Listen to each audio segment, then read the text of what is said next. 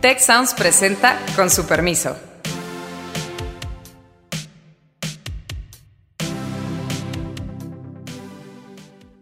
Con su permiso. El día de hoy queremos hablar de lo que parecieran cuatro jinetes del apocalipsis mexicano post-COVID-19. Salud, economía, crimen y corrupción. ¿Cómo atenderlos saliendo de esta crisis? Thank you. Yo no tengo ninguna expectativa que haya desde el gobierno una posibilidad de cambio. La pregunta es desde la sociedad qué se puede hacer para generar la presión, los contrapesos, etcétera. Además, una rebatinga impresionante por las candidaturas en las cuales el único árbitro real es el presidente López Obrador. Me parece que en los meses por venir, la verdad es que las tensiones federación, entidades federativas van a ir en aumento. A raíz del decreto presidencial que estableció esa esa, posibilidad de involucramiento de ejército, pues vemos claramente que la política de abrazos no balazos pues ha fracasado. ¿Cómo les va? Con su permiso. Soy Héctor Villarreal. El día de hoy me acompañan Beata Boina, Carlos Elizondo y Alejandro Poiré. Hay muchos temas y ciertamente esta pandemia con todas sus ramificaciones y estos efectos que parecen nunca terminar, se han vuelto pues la discusión cotidiana. Yo les quiero proponer que, que en este podcast platiquemos qué viene después. Yo creo que hay cuatro temas sobre la mesa. Obviamente el problema de salud, también un problema fuerte de corrupción. No hablemos además del tema económico y los últimos datos de crimen y violencia que son aterradores. Yo les quiero preguntar a mis compañeros, saliendo de esto, que esperemos sea en los siguientes meses, cómo cambiar las cosas, cómo empezar a arreglar este panorama. Con eso empezamos. Pues preguntas muy complejas, querido doctor. Yo, de entrada, no estoy tan seguro de que vaya a estar tan sencillo salir entonces, eh, quisiera empezar combinando la parte de salud con la parte de economía. Las eh, recordaremos que al arranque de todo este tema de la pandemia hubo quien incluso argumentaba por la inmunidad de eh, rebaño, ¿no? La idea de que, bueno, pues que nos contagiemos todos y pues unos se curarán y otros no se curarán, pero de esa forma terminará rápido todo el proceso de la pandemia. Rápidamente nos dimos cuenta de que eso era una grave irresponsabilidad, de que es una enfermedad sumamente peligrosa. Eh, y después empezamos desesperadamente a buscar dos ideas grandes, eh, eh, una vacuna más tratamiento, alguna combinación de esas dos para contener realmente el problema de salud, y otra, alternativamente, pues inmunidad generada por el propio contagio en ciertos segmentos de la población. Y pues no hay todavía realmente, más allá de alguna algún hallazgo en tratamiento con un esteroide de dexametasona, si mal no recuerdo, eh, muchos avances todavía en términos de inmunidad, incluso un artículo reciente en Nature nos dice que la inmunidad generada por quienes tuvieron presencia del virus, pues pareciera no estar durando tanto tiempo, particularmente quienes no tuvieron síntomas muy, eh, muy graves, etcétera. Entonces, eh, no daría la impresión que el asunto de la recuperación económica va a tener eh, un impulso muy grande hasta que no tengamos esos avances científicos, particularmente una vacuna misma que pues tampoco pareciera ir tan rápido. Los países que han abierto o reabierto están empezando a mostrar brotes eh, de nuevo. Es el caso de China, es el caso de Corea del Sur, es el caso de otros países que están enfrentando estos retos. Entonces, pues la primera pregunta es ¿cuándo salimos y cómo salimos? Eh, digo, del caso mexicano mejor ni hablemos, del caso estadounidense pues tampoco, eh, en fin, nuestras políticas públicas en materia de contención de la pandemia han sido tan malas que el, efecto eh, parece que se va a prolongar y profundizar, pero creo que ahí todavía tenemos un reto. Y de todas maneras tus preguntas, ¿cómo, cómo podremos atender eh, eh, lo que viene en materia, en materia social, en materia de seguridad, ¿no? O sea, yo coincido plenamente de que en los próximos meses no cabe duda que no vamos a salir de ninguna de las crisis que has mencionado, que hay una crisis en el sector de salud, como lo ha mencionado Alejandro, hay una crisis en cuanto a la corrupción, que hay un aumento de la percepción de la corrupción, lo indican diferentes, eh, diferentes investigaciones, crisis económica, que la sentiremos plenamente ya la sentimos, pero la sentiremos seguramente plenamente a finales de este, de este año. Y los que han perdido los trabajos, que es más de un millón de personas, pues ya obviamente lo, lo tienen muy presente. Y la crisis de seguridad, ¿no? Que hace poco hemos, hemos comentado eso también, que hay un aumento en cuanto a la inseguridad, o sea, lo indican claramente los números de, de los asesinatos mensualmente hablando, más de 100 eh, al día, 3.000 eh, eh, asesinatos al mes y el crimen organizado que está intentando aprovechar esa pandemia para pues marcar sus territorios, para ocupar nuevos territorios. Y en ese último punto quizás hay un pequeño cambio. Eh, lo que hemos visto justamente este fin de semana en el contexto de Guanajuato y la detención de pues, las personas relacionadas con el cártel Santa Rosa de Lima y todo el asunto del marro y todo lo que pues, se presenció en ese, en ese contexto y la resistencia que ha dado este cártel eh, frente a las detenciones de las casi 30 personas eh, más importantes del cártel. En ese sentido, quizás yo diría que hay comienzo de una nueva estrategia del gobierno hacia los temas de inseguridad, obviamente con el involucramiento eh, eh, del ejército a raíz del decreto presidencial precisamente que, eh, que estableció esa, esa, posibilidad de involucramiento de ejército y apoyo a la Guardia Nacional. En ese sentido, pues vemos claramente que la política de abrazos no balazos pues ha fracasado y a raíz de eso pues empieza un nuevo intento de abordar el tema de seguridad, que es fundamental para los mexicanos. Y si eso no se soluciona, pues obviamente el año próximo, el año de las elecciones, en diferentes, digamos, niveles, eh, pues podría costar mucho a Morena y es a lo que están apostando precisamente para mejorar la situación de, eh, en los temas de seguridad, yo creo. Pero a mí me parece que tu pregunta es muy complicada porque para eso se eligió al observador. Es decir, salvo el tema de la pandemia que le tocó y la está manejando fatal, esos otros tres grandes problemas son las razones por las cuales llegó al poder. Y pues ya está pues, por cumplir año y medio, casi dos años, muy pronto. Y aún antes de la pandemia, ninguno de esos tres temas estructurales, la economía, pues, se volvió, se, se, aplanó la curva de crecimiento de la economía y sí lograron aplanar la curva muy eficazmente, dejamos de crecer. Dos, pues la seguridad se aplanó también, no mejoró nada, incluso en muchos sectores empeoró. Y en el tema de corrupción, pues es menos evidente, y el discurso es muy sonoro, el del presidente, pero cada vez tenemos más evidencia de que los nuevos se parecen bastante a los viejos. Entonces, yo no tengo ninguna expectativa que haya desde el gobierno una posibilidad de cambio. La pregunta es, desde la sociedad, ¿qué se puede hacer? Pues para generar la presión, los contrapesos, etcétera, sobre todo para contener. Porque yo les preguntaría a ustedes, ¿cuáles de las acciones que está haciendo el gobierno podría ayudar en alguno de esos tres temas? Dejando a un lado, como arrancó Alejandro, que lo de la pandemia no se va a resolver con política pública, porque es un desastre. Estamos abriendo en el momento de mayor número de contagiados circulando por el, por el país se arreglará si la ciencia neoliberal global trae algún tratamiento, porque ni los ventiladores de CONACYT han logrado llegar. Pero dejando eso que puede hacer que todo se complique mucho más, ¿qué podríamos esperar de este gobierno para que cambiara el rumbo cuando ahora está pues, más debilitado con los problemas que arrastra de todos los nudos que desanudó? Yo no veo, no soy nada optimista. Yo creo que algo que tenemos que preguntarnos es hasta dónde puede haber la vertebración de un proyecto que trate de atender todas estas crisis eh, de, alguna, de alguna manera simultánea o si van a ser esfuerzos aislados.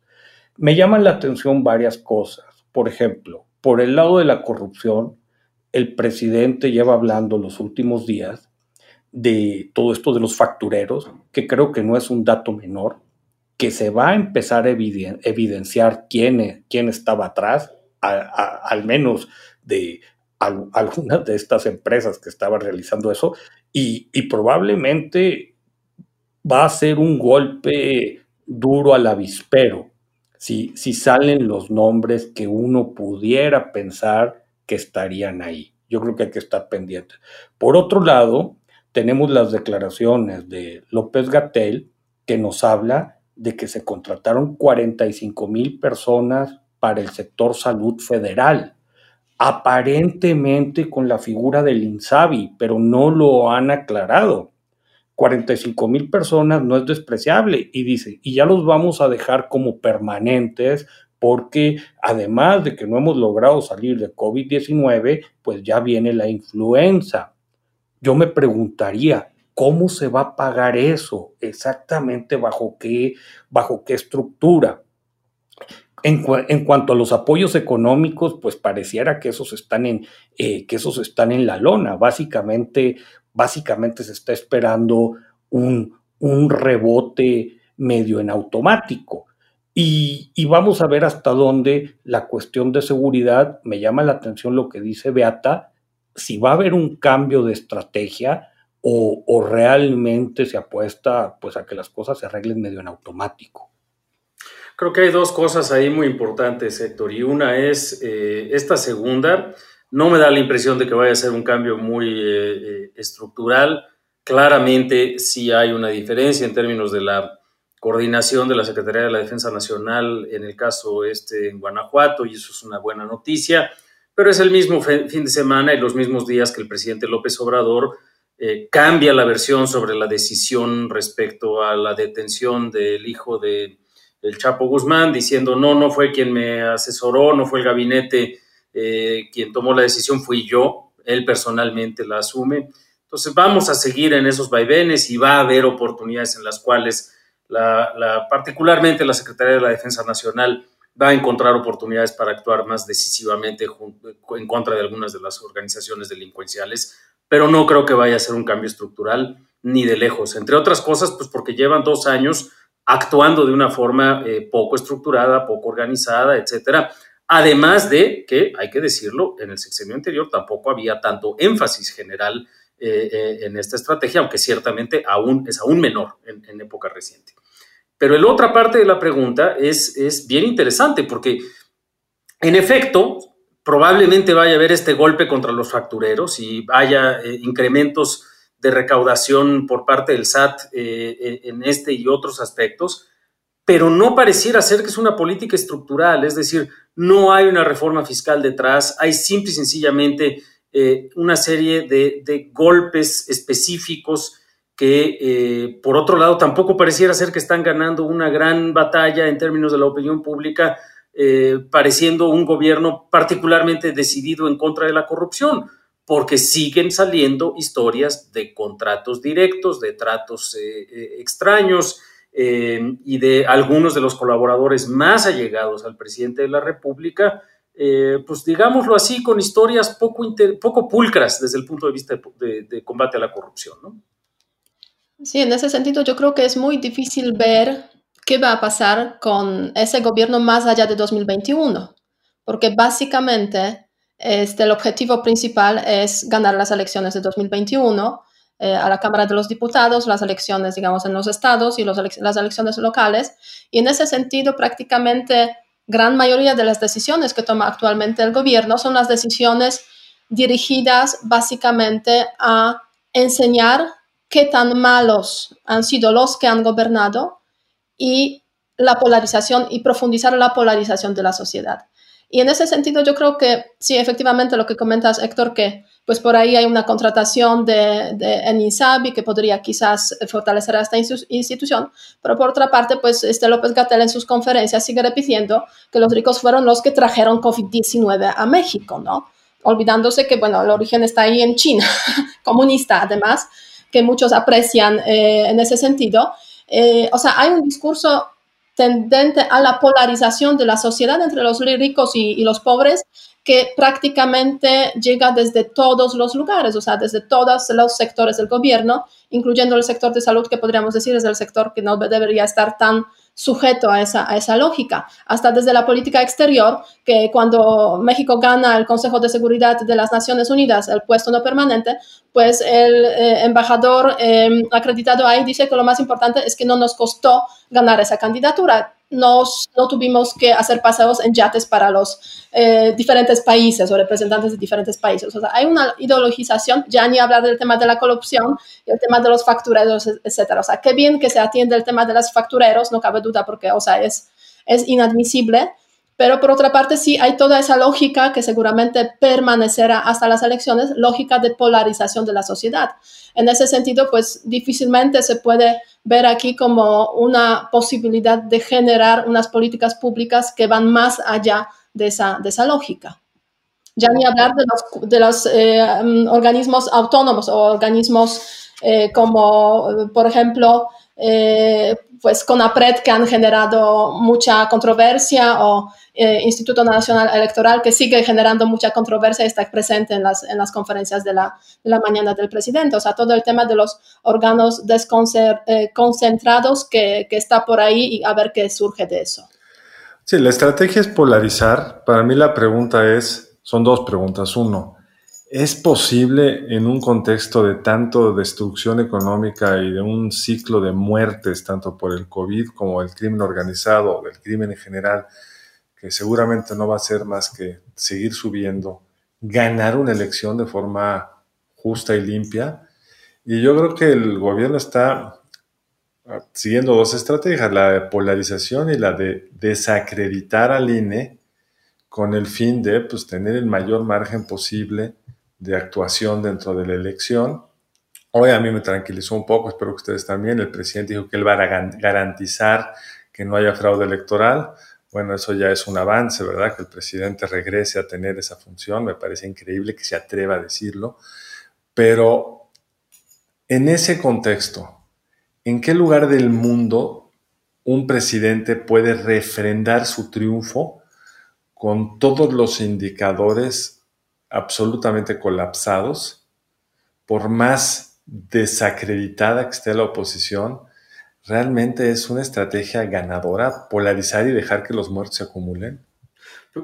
Es una pregunta interesante, Carlos, y ahí el, paralelo con lo que está pasando en Estados Unidos puede ser interesante.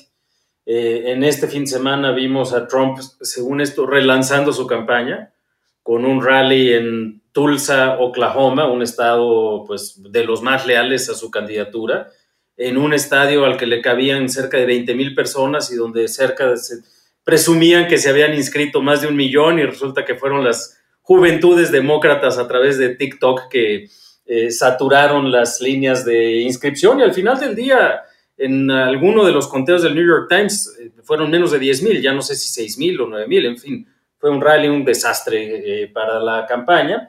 Pero lo que es interesante es el giro narrativo. Esa es la parte interesante. Es decir, ya no va a estar tanto en el tema del manejo de la pandemia, precisamente por lo que dices tú, porque ha sido un desastre y pues se van a seguir lamentablemente apilando los malos resultados en la materia, pero sí van a tratar de hablar no tampoco, perdón, de la confrontación contra China, sino de la recuperación económica, es decir, todo lo que tienen que hacer ellos para la recuperación económica y decir, pues si estamos en recesiones porque los gobernadores demócratas y los alcaldes demócratas han querido cerrar y si hay un desastre de salud es porque los gobernadores demócratas y los alcaldes demócratas han querido abrir y realmente tratar de que algo de la posible recuperación económica que llegue a haber eh, se la acrediten al, gobierno del presidente Trump. La paradoja de eso es que eh, si algo de eso fuese a retomarse en la estrategia del gobierno mexicano y de Morena y del presidente López Obrador de cara a la elección del próximo año, pues tendrían hasta más tiempo para que algo de la recuperación económica se viera en los indicadores eh, de cara a, a, junio del próximo año. Pero, pero no pareciera ser que vaya a ser así, porque a diferencia de lo que pasó en los últimos 30 años casi, pues por primera vez nuestro crecimiento está disociado del crecimiento de los Estados Unidos eh, aunque de algo debiera de servir una recuperación estadounidense para nuestra plataforma de exportación. Entonces, coincido contigo, van a permanecer en la polarización, sobre todo política, todo lo van a polarizar desde esa perspectiva. y el otro es el embate contundente y sin eh, cuartel, creo yo, en contra del INE, no solamente para lo que dices tú, Carlos, que es ellos tratar de tener un mayor margen en términos de rapacerías en el ámbito local, sino para que si los resultados no les favorecen, irse en contra del resultado, pero ahora desde el gobierno federal. sería, un, sería verdadero novedad que desde el gobierno acuses de fraude, pero están en eso. El presidente ya acusó a los gobernadores de querer usar el dinero para ganar o manipular al votante, cuando si alguien está juntando un cofre lleno de dinero para eso y una red de servidores de la nación para poderlo operar, son ellos. Sí, sí, nos descuidamos y el representante de Morena ante el INE va a ser Manuel Bartlett, ¿eh? digo, así va a acabar la cosa. Yo, yo creo que el asunto, el asunto de los gobiernos subnacionales da, da para bastante y ya, ya hemos hablado en el programa del tema, pero la disasociación, si me permiten la palabra, creo que es algo que vamos a tener que estar monitoreando muy de cerca.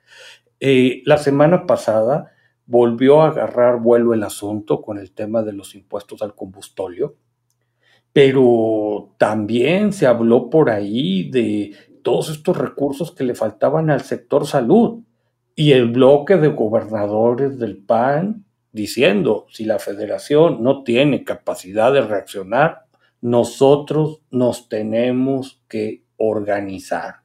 Yo creo que también es un mensaje fuerte, a la mejor ahorita pues es todo mundo velando armas para las próximas elecciones, pero me parece que en los meses eh, por venir, la verdad es que las tensiones federación, entidades federativas, solo van a ir en aumento.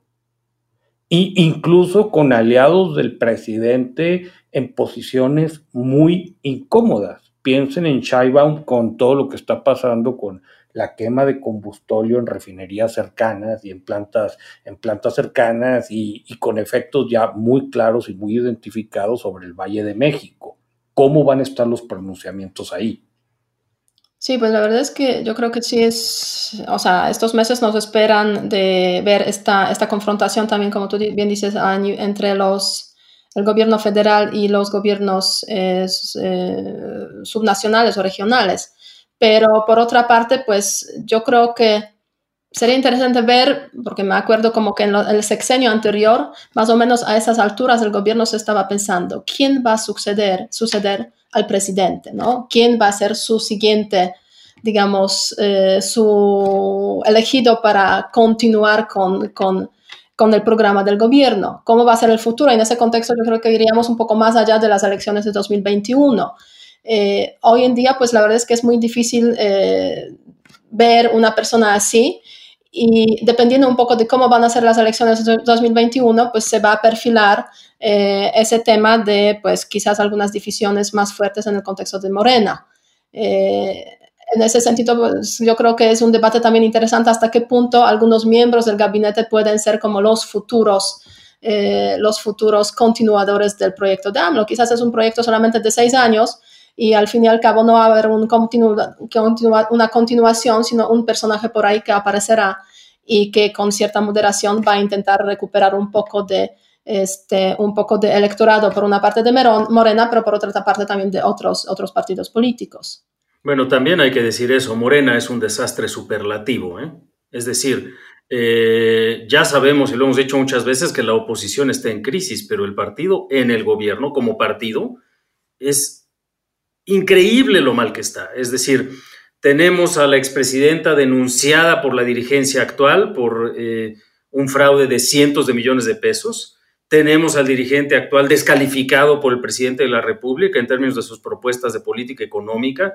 Y tenemos a los distintos liderazgos claramente eh, descalificando también a los, los, liderazgos legislativos, Ricardo Monreal de una, entrevista recientemente, eh, descalificando también al liderazgo actual de Morena y a, las prácticas que se han tomado en el pasado, eh, y claramente todavía con una expectativa de la posibilidad de triunfos en las elecciones intermedias, hay 15 gubernaturas en juego, en, un número importante de ellas, todavía los números le alcanzan a Morena para ser muy competitivo.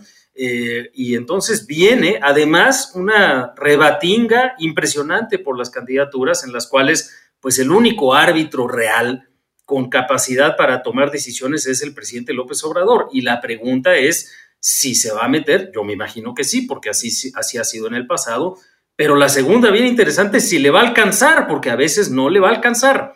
Eh, en términos de la, de la lucha contra eh, distintas corrientes al interior del partido y qué implica esto pues para su propia estrategia de campaña, ¿no? No, no va a estar tan sencillo.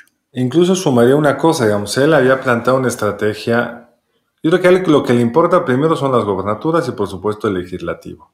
En las gobernaturas son mucho más importantes los candidatos que en el legislativo. Él yo creo que espera con su nombre jalar al legislativo, con su nuevo aliado que olvidaste, este flamante y pulcro llamado Partido Verde, que ahora va, a apoyar al, rey del hidrocarburo. Pero en fin, más allá de su nueva alianza, eh, en las gobernaturas su estrategia fue construir estos superdelegados estatales para de ahí ir construyendo las candidaturas de Morena pero cuando uno le rasca en muchas de estas entidades, hay un desastre de pleitos entre el superdelegado con acusaciones de fraude, de nepotismo, de pleito con el dirigente local. Y ya vimos un anticipo de esto, Alejandro, que fue en la elección de hace, pues, del año pasado, ya casi un año, la elección, primera elección de la administración del Obrador, donde en tres estados que había ganado claramente y fácilmente Morena, fueron barridos en Durango, en Aguascalientes y en Tamaulipas, precisamente porque se pelearon entre ellos de una forma así de cuchillos largos y el presidente ahí no quiso intervenir. Pero si el presidente quiere intervenir, tiene el problema que tú dices, le alcanza o no le alcanza, pero tiene otro problema que es, lo tiene que hacer cuando los problemas se le están acumulando y su estilo de gobierno a través de la mañanera no da para resolver eso, requiere el tejido fino político, donde salvo que la Secretaría de Gobernación esté muy discreta porque lo está haciendo, no veo quién lo esté haciendo. Compañeros, miren, medio se nos acaba el tiempo, entonces yo muy, muy, muy, muy, muy rápido quisiera eh, Primero, vamos a las preguntas. La, eh, en el programa anterior hicimos la pregunta de, bueno, ser miembro no permanente del Consejo de Seguridad, de, Seguridad de Naciones Unidas servirá a México para, habíamos, tres, habíamos puesto tres opciones, mejorar su imagen, impulsar agenda latinoamericana o no servirá para nada. Sobra decir que no servirá para nada, barrió con el 77% de los votos. Pregunta para la siguiente semana. A ver, aquí estuvimos hablando de cuatro jinetes del apocalipsis. Economía, salud, crimen y corrupción. Yo quisiera que la gente que, que nos lea, que nos está escuchando, en cuál de estos cuatro jinetes debería concentrarse el presidente, si solo tuviera que ser en uno. Y, y antes de irnos, yo no sé, Beata, Alejandro, Carlos, si quieren hacer un comentario final. Yo creo que nos quedan muchos signos de interrogación. Hasta el 2021 vamos a ver una polarización muy fuerte que no, no, permitirá prácticamente al gobierno gobernar, sino precisamente pues, hacer varias batallas para pues, eh, construir un espacio adecuado para pues, las elecciones eventualmente. Yo pensé, querido Héctor, que ibas a preguntar cuál de estos jinetes nos iba a ir peor más que en cuál se iba a, concentrar el gobierno, pero en una de esas la concentración del gobierno es la que genera el peor resultado. Esperemos que me equivoque. Yo solo decir, Héctor, que los cuatro están tan íntimamente vinculados que si tú no logras enfrentar a los cuatro de una forma más o menos inteligente, pues no hay forma de cambiar la tendencia en la que hoy estamos. Ni hablar. Bueno, pues con su permiso, les agradecemos mucho el habernos acompañado creo que ahorita es un momento de mucha tensión en el país, en el mundo, y qué bueno que, estas cosas las podamos discutir. Muchas gracias. Muchas gracias al equipo del Tecnológico de Monterrey y de Tech Sounds. Productor ejecutivo de Tech Sounds, Miguel Mejía. Productora de Con su permiso, Alejandra Molina y postproducción, Max Pérez. Les invitamos a escuchar el siguiente episodio de Con su permiso y el resto de programas de Tech Sounds en los canales de su preferencia.